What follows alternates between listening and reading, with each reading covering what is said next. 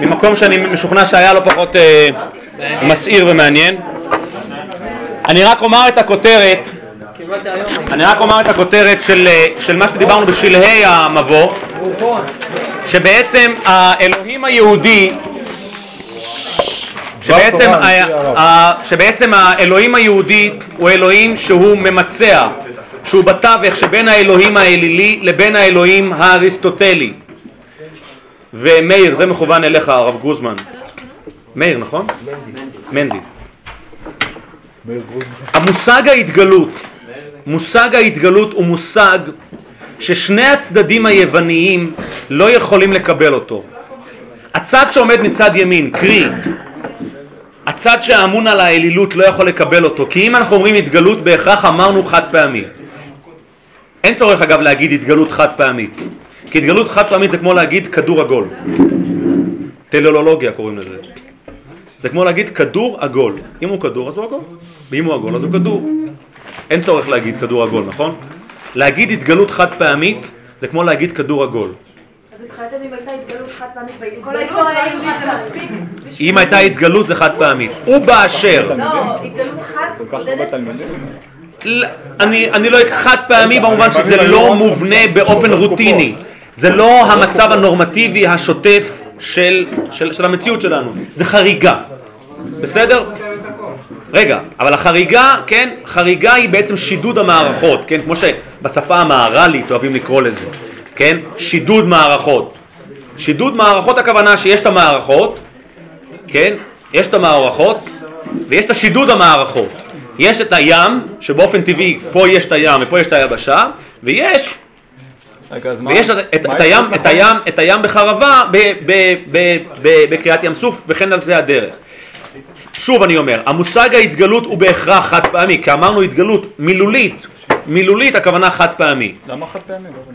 כי אם זה התגלות, הכוונה שמשהו מת, משהו מתגלה, אבל הוא לא, אם הוא נמצא שם באופן קבוע אז הוא לא מתגלה, אז הוא נמצא שם. אבל אם הוא חמש שעות, זה יכול להיות גם שמונה פעמים, המספר זה לא משנה, השאלה היא המהותית, היא לא המספרית. אבל אם הוא לא יתגלה ואחרי זה יתגלה ל-80 שעות, עד עכשיו. לא, אז הוא הפך להיות חלק, מה, חלק מהקיום הטבעי. אז, הטבע, אז הטבעיות הפכה להיות ההתגלות. אבל אם הוא יעזוב עוד חמש שעות, עוד פעם, זה לא שאלה כמה זמן ההתגלות מתרחשת או כמה פעמים היא מתרחשת. לא. היא לא שאלה של משך הזמן, היא גם לא שאלה של כמה פעמים. יכול להיות שהאלוהים התגלה עשר פעמים, 12 פעמים, 20 פעם. השאלה היא אם בסופו של דבר ההתגלות הפכה להיות מובנית בצורת החיים הטבעית, או שצורת החיים הטבעית נשארה פה, וההתגלות נש... והאלוהים נשאר שם. הוא רק מתגלה, הוא רק מתכתב באופן כלשהו. נו, ואם הוא ממשיך להתכתב 80 אלף שנה, מה זה משנה?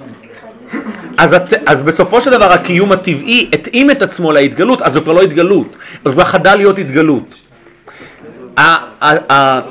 האלוהים הפגני, הפגניות, האלילות, לא יכולה לקבל את ההתגלות, מכיוון שבעבורה האלוהים נמצא בכל פינה ופינה, בכל, אה, בכל אה, אה, אה, נקודה ונקודה, כן? בחיי האדם, ולאו דווקא אגב בחיי האדם, בחיי, בכלל, בהוויה בכלל. ואין שום התפעלות, כן? אין שום פעילות שמתרחשת שהיא איננה נגזרת שהיא איננה נגזרת מיידית, שהיא איננה נגזרת מיידית מהתרחשות אלי, אלוהית, אלילית. אז זה מצד אחד. מהנקודה הזאת, האלוהים היווני המיתולוגי לא יכול לקבל את האלוהים היהודי, קרי את ההתגלות. מצד שני, אריסטו לא יכול לקבל את מושג ההתגלות, למה? למה אריסטו לא יכול לקבל את מושג ההתגלות? מכיוון שגם חד פעמי הוא בלתי אפשרי. זאת אומרת, עצם העובדה שיש מושג שאלוהים יוצר זיקה, יוצר התממשקות, ולו באופן כלשהי, עם המציאות הטבעית, היא מושג שמבחינה אריסטוטלית זה אבסורד, זה מופרך. זה מופרך לגמרי. כך שבסופו של דבר ההתגלות מתעמתת, כאמור, זה מה שאני מסכם לטובת אלה שבאו פה, זה מקרוב באו, זה חרדים, זה חרדים חדשים מקרוב באו, אה, אז אה, אה, זה נושא שיש לדון בו, נושא שיש לדון בו. בכל מקרה, לא, אין מושג של חידוש, כי הוא קדמון, זה מושג הקדמות, זה בעיה. בכל מקרה. זה סתירה לוגית, נכון, כן. אם, קדמון, אם קדמון, אם, חרדים אז זה חדשים. קיצור, אז לענייננו, אז האריסטו, זה מה שאנחנו, הנקודה שבה אנחנו נמצאים, שאריסטו מחד והמיתולוגיה מאידך, והמיתולוגיה מאידך מת, מתעמתים, מתעמתים ומתפלגים, היינו לשון חולקים, על האלוהים היהודי, על מושג ההתגלות באופן שווה. וכביכול היהודים באופן הפ- כאילו אירוני באים לתווך, באים כאילו להפגיש. בואו, לבנים, אל תריבו כל כך. יש לנו נוסחת ביניים שאולי יכולה להפגיש ביניכם. כביכול, אם אפשר לתאר את זה בצורה ציורית, דווקא היהודים הם נקודת מפגש. שהמיתולוגיה ואריסטו וסוקרטס יכולים להיפגש. אה, אם אפשר רק לסגור את הדלת. כן, אוי, זה, אני מסתבך פה. חברי כנסת ורמטכ"לים. זה אל תהיה קשר רחביה. אתה מסתבך? דן מרידור. אחי מאיר. לענייננו, לענייננו, אגב, אני אומר, אם קר למישהו אז אפשר להפעיל את המזגן באופן אה, ספונטני וחופשי. אז לענייננו, אם אני... עכשיו, וכאן בנקודה הזאת אני רוצה לדבר על מושג ההתגלות, וזה באמת ה- החלק השני של, של דבריי שאני, שאני רוצה לעסוק בו.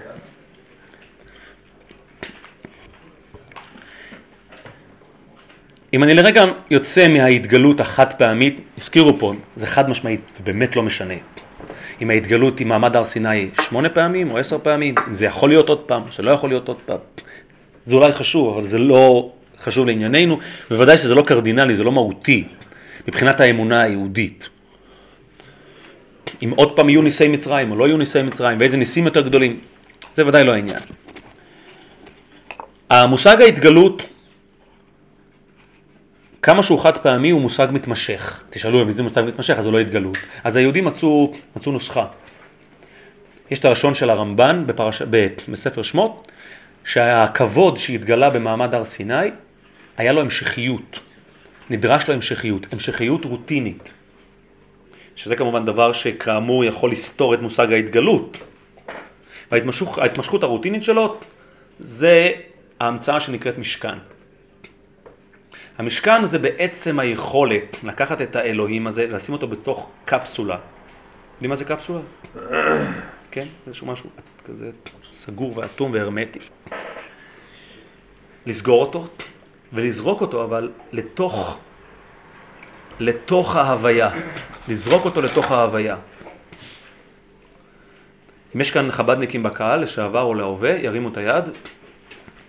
אז יש מדרש מאוד ידוע, שחבדניקים אוהבים לצטט אותו, נתבע הקדוש ברוך הוא לעשות לו, ימשיך הרב גוזמן, דירה בתחתונים. כן? זה כשחבדניק לפני שמלמדים אותו שמע ישראל, אומרים לו נתבע הקדוש ברוך הוא דירו בתחתינים. אז הדירה בתחתונים זה בעצם, אם תרצו, התגלות, אבל התגלות דירה. זה כבר לא משהו שאלוהים בא להר סיני, כאילו איזשהו סמולטוק וחוזר למעלה, זה כבר לא. זה כבר משהו שנמצא ונוכח, הוא חלק מאיזושהי רוטינה יומיומית קבועה לאורך שנים. זה אמור אפילו להיות לאורך... לעולם. אבל, הדבר הכי מעניין, שהדירה הזאת היא דירה שיש לה, יש לה, יש לה חוקיות מסוימת. והחוקיות היא חוקיות ששם המשחק שלה במילה אחת זה מידור. או אם תרצו בית המקדש, שזה בעצם מילה אחת, קדושה. קדושה היינו מידור, תחימה. זה בתוך, אבל מחוץ. זה המצאה שלי, וזה רק יהודים יכולים להמציא. זה רק יהודים יכולים להמציא. באים היהודים ואומרים, נכון, אלוהים הוא לגמרי מחוץ להוויה. אני מקבלת את ההנחה האריסטוטלית, אלוהים הוא על אנושי, אי אפשר לייחס לו שום דבר ארצי מצד אחד. אגב, לגבי המקדש והמשכן זה באמת ככה, מי שמכיר את הרמב"ם עם הקורבנות, שזו סובלימציה של האלילות, שזה גם קשור למה שאנחנו מדברים בו. אבל הרעיון הוא בעצם, אם אני אנסח את זה בצורה פשוטה, ללכת עם ולהרגיש בלי, או להפך. היינו, מצד אחד, לבוא ולהכניס את אלוהים עמוק לתוך ההוויה, נתבע הקדוש ברוך הוא להיות לו דירה בתחתונים, הורס את המטלטלים שלו והולך לגור בתחתונים מצד אחד, מצד שני, שלא יהיה חלילה מצב שהוא, you're gonna be one of us, is not one of us, הוא לא אחד מאיתנו. אז ממציאים דבר כזה שנקרא הקדש, קדושה, כל השורש הזה סביב הנושא הזה. היינו, אנחנו יכולים בתוך המציאות הטבעית, הארצית, הפנימית שלנו, ליצור טרנסצדנטיות פעילה, טרנסצדנטיות הכוונה חיצוניות מתגלית. וזאת נוסחה שיש לה כל מיני צורות של הסברים, מוצלחים יותר או מוצלחים פחות, לא יודע, אבל הנוסחה היא נוסחה שבאה ואומרת כן, האלוהים מתגלה אבל הוא איננו הופך להיות חלילה אם הוא, יהפ, אם, יה, אם הוא יהפך להיות, הוא יתמזג לגמרי. יש לזה שם, בפילוסופיה המערבית קוראים לזה אלוהים פנטאיסטי. פנטאיזם זה אלוהים שהוא מתמזג עם, ה, עם, ה, עם הטבע, הוא מתמזג עם ההוויה, הוא מתאחד איתה לגמרי עד שאי אפשר להפריד. אז בחסידות ובהתנגדות, ויש כל מיני צורות, וצמצום, וצמצום כפשוטו, צמצום לא כפשוטו, וצמצום, כל מיני צורות וטכניקות שאגב, תורות, קוראים לזה תורות נאו-אפלטוניות, כן? צורות של יחס שבין אלוהים לבין, בין, וכולי וכולי, בין רוח לבין גשם ו, וכולי וכולי, הרבה מאוד נוסחאות, ואנשים שוברים על זה שיניים, ולדעתי אף אחד באמת לא באמת מבין את, את, את העניין, אבל בסופו של דבר יש נוסחאות, ואנחנו משחקים עם נוסחאות. יש את הנוסחה ה... לו, הנוסחת ה, כן, הנוסחה הקבלית מבית מדרשו של הארי, כל תורת הצמצום, והחסידות איך שהיא איבדה אותה, אבל זה באמת נושא שלא, שלא הייתי רוצה להיכנס אליו, בסופו של דבר מה שאני רוצה להגיע, שהנוסחה שמציעה היהדות היא חיצוניות ופנימיות גם יחד. חלילה שיהיה מדובר, אם יהיה מדובר בפנימיות, אז אחד מהשניים. או, או שאתה הופך להיות עובד עבודה זרה, שהטבע, החומר בעצמו הוא החומר בעצמו הוא אלוהים, שזה פלוס מינוס אלילות, או ש, שכאילו אמרת אין אלוהים, פשוט הוא הפך להיות, אגב שפינוזה, כן, שהוא היה פנטאיסט, אולי אבי הפנטאיזם המודרני, עד היום לא יודעים אם הוא היה, אחד אמר שהנוצרים כמובן בעיקר, אם, אם שפינוזה הוא, הוא עוד יותר מאמין מהשם, הוא, יותר, הוא, הוא, הוא, הוא אבי המאמינים או אבי הכופרים. זאת אומרת, איפה בדיוק שמים אותו? כי שפונוז אמר הכל אלוהים. אז אם הכל אלוהים אז הוא, אז מה הוא? הוא הכי מאמין או הכי לא מאמין? זה, זה לא באמת מצליחים לצאת ראש, כן? בכל מקרה, אז יש בקבלה, יש מושג שנקרא ממלא כל עלמין ויש מסובב, מסובב כל עלמין. ממלא הכוונה שהוא ממלא, מסבב הכוונה שהוא מבחוץ, אבל הוא גם ממלא והוא גם מסבב, איפשהו, משהו כזה. בתווך. אבל לענייננו, אם אנחנו חוזרים, אם אנחנו חוזרים אל, ה, אל ההתעמתות, אל, ה, אל ההתפלמסות של היהד, היהודיות כנגד היווניות, אז היהודיות באה והציגה את הנוסחה הזאת. וכאמור, אם על פי דברינו, בעצם מה שעיצג את הנוסחה הזאת זה בית המקדש. או אם תרצו, המתח שבין מושג הפנים לבין מושג החוץ נעים מאוד, מושג חדש, פנים וחוץ. חוץ זה המציאות הטבעית, עולם כמנהגו נוהג, פנים יש משהו פנימי, קודש הקודשים זה נקרא לפני ולפנים, לפני ולפנים אין לנו בכלל שום זיקה, שום נגיעה, שום מגע, שום שיג ושיח, רק באיזושהי פרישות לגמרי, בנקודה שבה אנחנו לגמרי פורשים מהעולם הארצי, שזה ביום הכיפורים, אין לנו שום שיג ושיח עם העולם הגשם, עם עולם הגשם, בנקודה הזאת, בנקודה הזאת אנחנו יכולים לגשת לפני ולפנים, אבל אם אנחנו אוכלים ארוחת בוקר, אם אכלנו ארוחת בוקר באותו יום, אנחנו לא יכולים להיכנס לפני ולפנים. למה? כי אנחנו שייכים לחוץ. יש לנו את ההחתמה, יש לנו את הנגיעה של החוץ. זאת אומרת, אנחנו נדרשים להתבדלות מאוד מאוד מאוד גבוהה בשביל להגיע אל הלפני ולפנים הזה. בכל מקרה, המושג שנקרא פנים וחוץ, אגב שהוא בסופו של דבר מושג שמקבל הרבה מאוד עיבוד ופרשנות והתעסקות בפילוסופיה המערבית לדורותיה, לאחר מכן, אבל בבסיס, מבחינה תיאולוגית, המושג שנקרא פנים וחוץ, שלוקחים משהו מהחוץ ומעבירים אותו לפנים, איך קוראים לזה? הקדש, מקדישים. אתה לוקח איזה כבשה מה, מהכבשה מהדיר, שנמצא בעולם שלך את, בעולם הטבעי שלך, אתה רוצה להעביר אותה טריטוריה, אתה צריך להקדיש אותה. להקדיש הכוונה לבדל, להפריש, למדר. זה בעצם החוקיות. כך, שבסופו של דבר, אנחנו מגיעים לנקודה שבה אנחנו מבינים שהמושג הפנים ומושג החוץ, זאת בעצם הנוסחה שמאפשרת ליהודי לעגן בעין, לעגן בעין את האלוהים שלו, את האלוהים של ההתגלות. האלוהים מתגלה, אבל הוא מתגלה בבית המקדש. ומה קורה כאשר בית המקדש נחרב? ואנוכי אסתר אסתיר. הסתלקות. גם אז יש כל מיני צורות להסביר, אז איפה הוא כן מתגלה, הוא מתגלה בדלת אמות של ההלכה, הוא מתגלה פה, הוא מתגלה שם, הוא מתגלה, איפה שהוא מתגלה. אין לו לקדוש ברוך הוא, מה כן הקדוש ברוך הוא עושה, וגם בזה, והחסידות, ומה כן, מה קורה כשאין מקדש. אז יש מקדש מעט, יש בית כנסת, ויש פה, ויש שם. אבל מושג הפנים ומושג החוץ, בסופו של דבר הוא מושג מתמשך. חייבים שכל הזמן יהיה התגלות כאילו?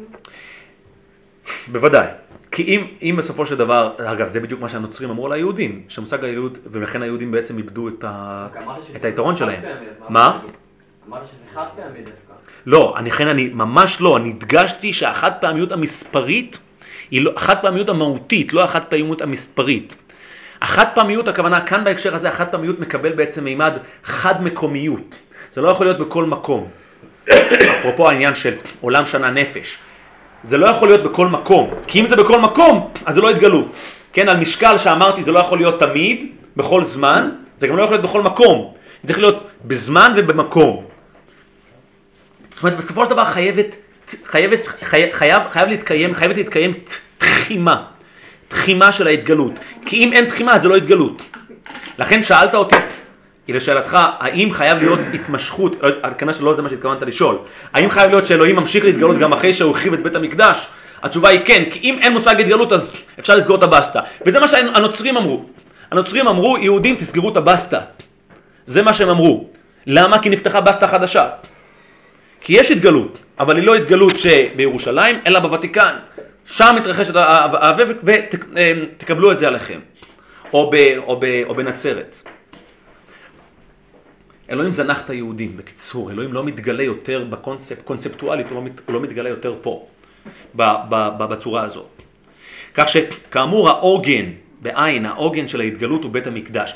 או אם תרצו, העוגן של, העוגן של המושג על האלוהים היהודי מעוגן במשוואה הזאת, שנקראת פנים וחוץ. וכאן אני רוצה לחזור אל המדרש. בגלל שמושג הפנים וחוץ, וזה כבר מאוד מתכתב עם המדרש, מושג הפנים וחוץ הוא מושג שבית המקדש הוא הארכיטיפ שלו, הוא האב טיפוס הגדול, הקמאי שלו. אבל בית המקדש, וכאן אנחנו יכולים לראות את זה בספרות היהודית לדורותיה, שיש את המקדש, אתם יודעים שיש את המקדש הפרטי של כל אדם, יש את המקדש של בית הכנסת, יש הרבה מאוד תתי מקדשים. למשל, באו החסידים ואמרו, נגיד אנחנו אומרים ארץ, יש את המושג שנקרא מקדש של ארץ ישראל, או מקדש שנקרא ירושלים, שכינה ממקומה לא זזה. כל מיני נוסחאות, אז החסידים באו ואמרו שגם בבתי מקדש של בבל, של, של חוץ לארץ, גם הם כמו, כל מיני נוסחאות שבסופו של דבר ליצור את ההמשכיות הזו. עכשיו, זה לא מדובר במשהו מלאכותי, מדובר במשהו עמוק ופילוסופי אמיתי. ראייה של פנים וחוץ, בסדר, בית המקדש הוא בית המקדש, עם כל הכבוד שאנחנו נותנים לו. אבל בסופו של דבר, המושג של פנים וחוץ הוא מושג קיים, הוא מושג שבסופו של דבר מגיע כדדוקציה, או מגיע עד לרמת הפרט של כל אחד ואחד. או אם תרצו, יש מושג שנקרא רשות היחיד, יש מושג שנקרא רשות הרבים. וברשות הרבים זה כללי משחק מסוימים, וברשות היחיד זה כללי משחק אה, אה, אה, משל עצמם. והמדרש הזה שקראנו, שאני עוד רגע אקרא כמה שורות ממנו לטובת אלה שהצטרפו, המקדש הזה שקראנו, המדרש הזה שקראנו בעצם מספר את הסיפור. אז במקרו אנחנו יודעים עוד בלי, בלי, בלי המדרש, זאת אומרת, אנחנו, ישנם עוד הרבה יותר, זה משהו עוד, עוד הרבה יותר מוכר, כפי שאמרתי, את הפגיעה, את הפגיעה של היוונים בבית המקדש. או בלשונו של הרמב"ם אמרנו, הם פרצו, הם לא עשו שום דבר לבית המקדש, להבדיל מהרומאים שהחריבו, שרפו כל דבר שזז, הם לא עשו שום דבר. הם פרצו חומו, הם פרצו פרצות, כך לשון הרמב"ם. הם פרצו פרצות בחומת המקדש. לשון הרמב"ם. זה כמובן מופיע בגמרא ומופיע ב... פרצו פרצות, הם אפילו לא החריבו את החומה. הם עשו בחורים. לעשות פרצות בחומת בית המקדש, היינו, ליצור יחס בלתי אמצעי, לשבור את מושג הפנים, להפוך את הפנים לחוץ. יש פרצות. זהו, נגמר. הם, הם, הם פעלו את פעולתם. מרגע זה ואילך, מה הם רצו להשיג? הם רצו להשיג שהחוץ הזה, החוץ שמעגן כקפסולה את ההתגלות, נשלל. איננו קיים עוד. זה מה שהם רצו להשיג, וזה המושג של טומאה. וטימאו את היכליך. פרצו פרצות בחומות המקדש. That's it. זה כל מה שהם עשו. שום דבר לא מעבר. והם שיחקו אותה מהבחינה הזאת. לא היה שום דבר נבדל, או אם תרצו, לא היה שום דבר שנקרא פח שמן טהור. אבל עוד נגיע אליו. אחרי הפרסומות הבאים.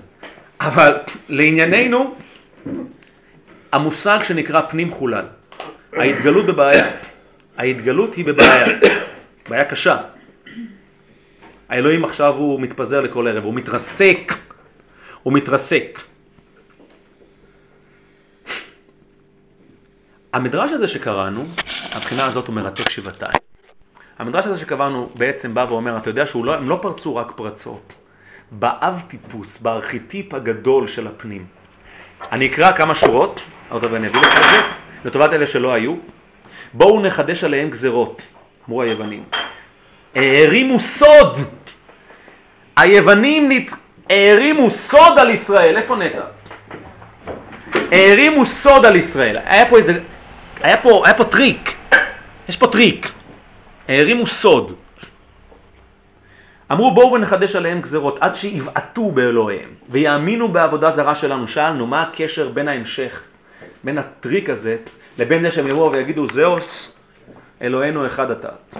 מה הקשר? עמדו וגזרו כל בן ישראל שעושה לו בריח או מסגור לפתחו, ידקר בחרב. וכל כך למה? שלא יהיה לישראל כבוד ולא רשות. יש כאן סוגריים שמעניין, שכנראה נראה הסוגריים זה במקור. מאיפה המדרש הזה? אני אני אשלח לך את המקור. בסוגריים צניעות. לא, מי כתב אותו? שכל בית, מי שכתב את כל שאר המדרשים, לא, שכל בית, לא אחד. כשתענה על כל המדרשים האחרים, אני אענה לך גם השאלה זה הזאת. לא אחד, זה... אז זה- אז זה גם כנראה לא מאות אחד. אנשים. כן, אז- אז- אז- אז- לא, לא. אז תחזור על שאלתך. לא, מתי? באיזה מדרש זה? אה, זה מדרש מאוחר. ממש מאוחר. וכל כך למה? מדרש. וכל כך למה? שלא יהיה לישראל כבוד ולא רשות. בסוגריים צניעות. שכל בית שאין לו דלת, אין לו כבוד ולא צניעות. וכל הרוצה להיכנס, נכנס בין ביום ובין בלילה. כיוון שראו ישראל כך, אמרו אין ברירה ואין עצה ואין תבונה, גזרו גזירה, אז אנחנו עושים את זה, לא כתוב בתורה שחייבים שיהיה דלת. זה לא ייהרג ובל יעבור. ואל תהיו איתי עכשיו למדנים, זה שעת השמד וזה, טוב, בסדר. אז הם עשו את זה. כיוון שראו ישראל כך, עמדו וביטלו כל דלתות בת, בתיהם, ולא היו יכולים לא לאכול ולא לשתות ולא לשמש מיטותיהם, בשביל גנבים וליסטים ופריצי יוונים, ולא רואים שינה בעיניהם וכולי וכולי וכולי. בבקשה. מה שהמדרש הזה בעצם מספר פה, שהמושג של פנים וחוץ הוא מושג שבסופו של דבר מגיע לרמת הפרט, לרמת היחיד, לרמת האינדיבידואל של כל אחד ואחד. כל אחד ואחד יש לו פנים ויש לו חוץ. ולפרוץ את הדלת הכוונה ליצור מציאות שבו החוץ חודרת לגמרי פנימה.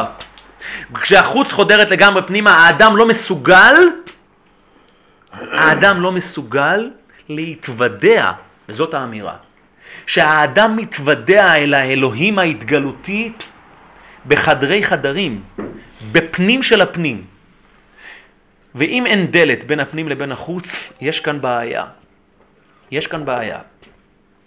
עכשיו אני אמרתי, אל תראו את זה כעובדה, אל תרדו עכשיו, זאת אומרת, אל תהיו קטנוניים ותרדו את זה כאילו, יש כאן מטאפורה נפלאה, יש כאן אלגוריה נפלאה, יש כאן משל נפלא.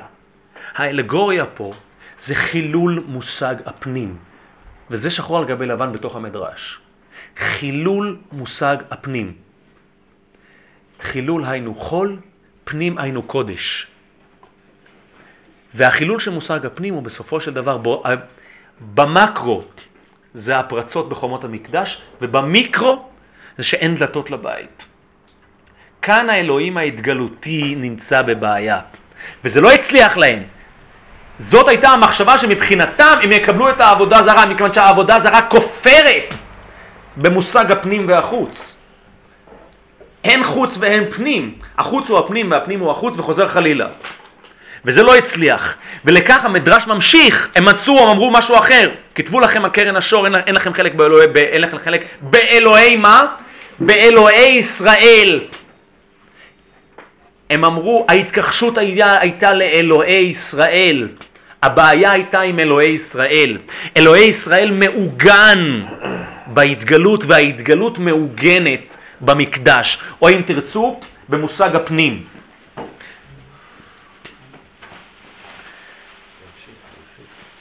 אני לא אעלה אתכם כי באמת פה אני, אני אקח את החלק האחרון ובזה אני אסיים, ואנחנו לא נעשה עוד הפסקה ועוד... אה, שלום עליכם. אפשר, אה, יש שם כורסה, אפשר לשבת אולי. אה, לא, האמת שיש פה כיסא, האמת שפה יש כיסא. קיצור, טוב. אה?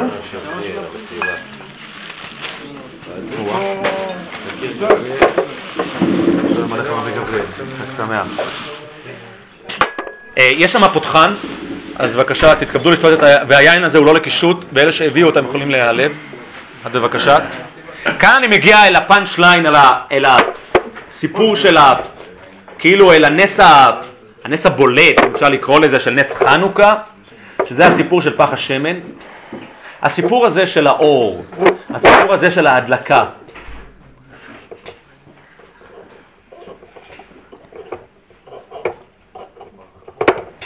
הדבר המרתק הוא, הדבר המרתק, האור כמובן עניינו, עניינו התגלות כמובן, האור עניינו התגלות, היינו, בלי התגלות, אנחנו נמצאים עכשיו בחדר, אם לא יהיה פה אור שהוא לא מובנה בתוך החדר, שמו אותו במיוחד, הקדישו אותו למשהו, It's never too late, צביקה. במקרה הזה כן.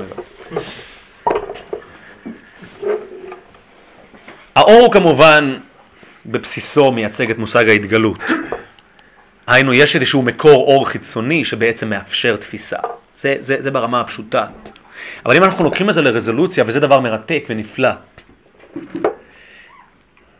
שהאופן שבו אנחנו מממשים בפועל, הלכה למעשה, את מצוות נר חנוכה ובאמצעותה בעצם אנחנו מספרים את כל הסיפור כולו. זה דבר מאוד מאוד מעניין, כי בנס הזה של פח השמן, בתוך הסיפור הגדול של ההתנגשות, המפגש, ההתעמתות בין יוון לבין העם היהודי הוא שולי.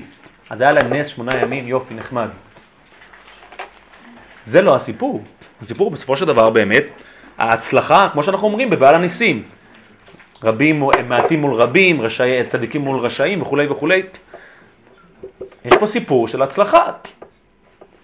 אנחנו הולכים אל הנס הבודד הזה, אל הנס הקטן הזה כביכול, כביכול השולי. הנס הזה בעצם מייצג, בוודאי בצורת המימוש שלו, בצורת המימוש שלו מספרת את כל הסיפור כולו. צורת המימוש שלו היא מאוד פשוטה.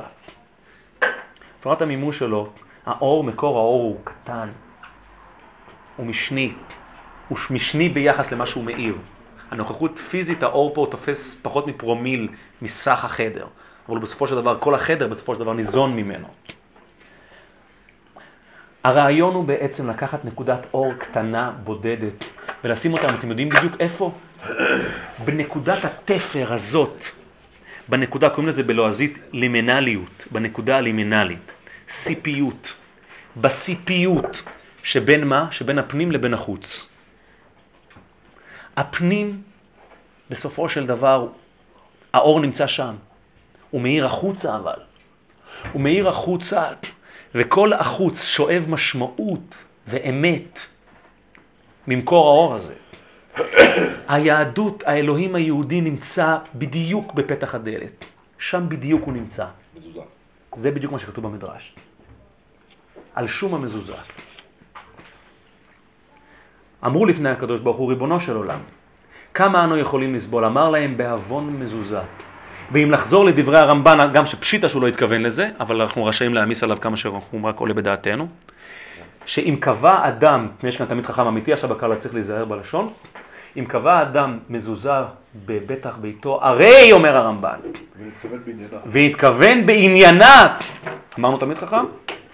ונתכוון בעניינה, אז הוא אימת את כל אמונת החידוש וההשגחה הפרטית. הכל התאמת שם. אז ככל הנראה שהרמב"ן לא היה יכול להגיד, הוא לא התכוון בדייקה מזוזה, יכול להיות גם ציצית וגם תקיעת שופר גם כן. לא, הוא כותב תפילין וזה גם מזוזה. הוא כותב גם תפילין? אז אני... בכל מקרה, המזוזה היא בדיוק בנקודת התפר הזו, בנקודת... תורת משה ומין בכל פינות התורה. בכל פינות התורה, נכון מאוד. הנקודה הזאת, הנקודה הסיפית, סיפית מלשון סף, הנקודה הסיפית הזאת היא בעצם הנקודה שבה בדיוק נמצא האלוהים היהודי. שם בדיוק הוא נמצא. הפנים הוא כאמור נבדל. אנחנו יכולים ללכת פנימה, עד, עד גבול מסוים, כאילו לקודש הקודשים נגיד, אל הפנים של הפנים של הפנים אנחנו לא יכולים ללכת. אבל אנחנו הולכים פנימה, בוודאי.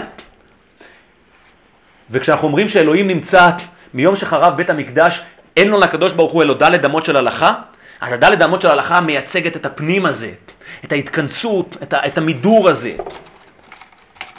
את האופן שבו את, ה, את הבטלנות הזאת, אם אפשר לקרוא לזה כך, איזשהו סוג של מידור, התקדשות,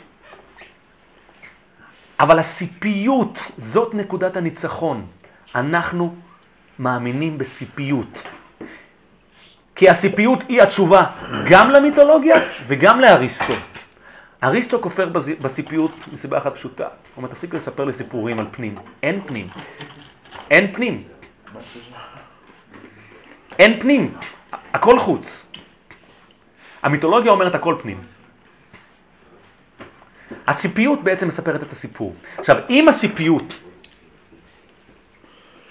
היא לא קיימת, היינו, אם יש פנים ואי אפשר להתכתב איתה, קרי, אם יש בית מקדש ואי אפשר לבוא אליו, אז הוא שוב הופך להיות טרנסצדנטי, אז הוא שוב הופך להיות אלוהים אריסטוטלי. תארו לכם, יש בית המקדש, אבל אי אפשר ללכת לבית המקדש. כל הרעיון הוא בית תפילה לכל העמים. כל הרעיון הוא תל תלפיות. כל הרעיון הוא להתכוונן אליו. כל הרעיון הוא נקודת ההתכווננות. כנגד, אתה עומד בחוץ אמנם, כן, אבל אתה מתכוונן פנימה. אתה צריך אבל, יבוא לך, יגיד אריסטו, אתה, אתה קצת אלילי, מכיוון שאתה מתכוון פה למשהו פיזי. מה זה, תלכו, זה שום דבר, מה יש שם? אתה צריך טרנסצדנטיות מוחלטת, אלוהים שתקוע בראשית ההיסטוריה, בקדמות המוחלטת, אין דבר כזה, הוא נמצא כאן, קונקרטי כביכול. בסופו של דבר, הסיפור של הסיפיות, הרעיון, התיאולוגיה של הסיפיות, היא התשובה היהודית התיאולוגית, קו נטוי פילוסופית, תיאולוגית כלפי המיתולוגיה, פילוסופית כלפי, כלפי אריסטו. זה הסיפור. וכשהדלקנו את הנר על סף הבית, כשהמזוזה מצד ימין, קבענו את הניצחון. אתם יודעים, אל תקראו לזה ניצחון. קבענו, קבענו עמדה. סיפרנו את העמדה שלנו. סיפרנו את העמדה שלנו, סיפור הסף. זהו מוריי ורבותיי, זה מה שרציתי לספר היום. תודה רבה לכם. הסף הוא המקף שמחבר בין החרדים בין החרדים לבין החדשים. והחדשים שזה החוץ. והסף